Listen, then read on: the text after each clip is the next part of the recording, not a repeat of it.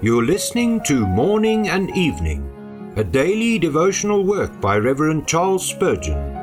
This reading is brought to you by the Spurgeon Study Bible, available in the original King James Version or the Christian Standard Bible at spurgeonstudybible.com. Good evening. Today is September the 6th.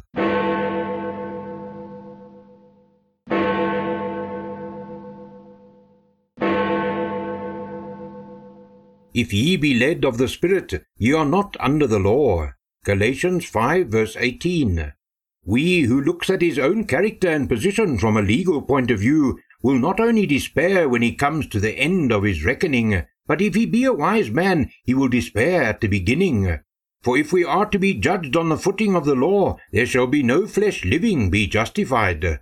How blessed to know that we dwell in the domains of grace and not of law.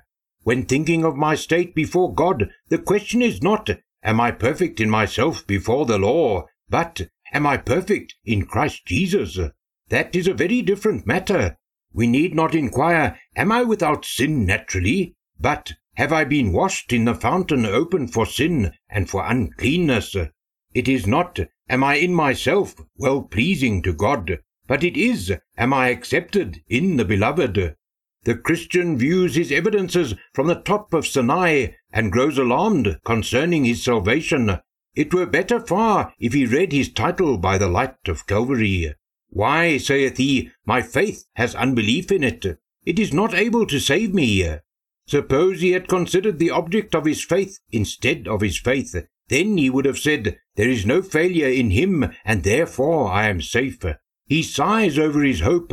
Ah, my hope is marred and dimmed by an anxious carefulness about present things. How can I be accepted?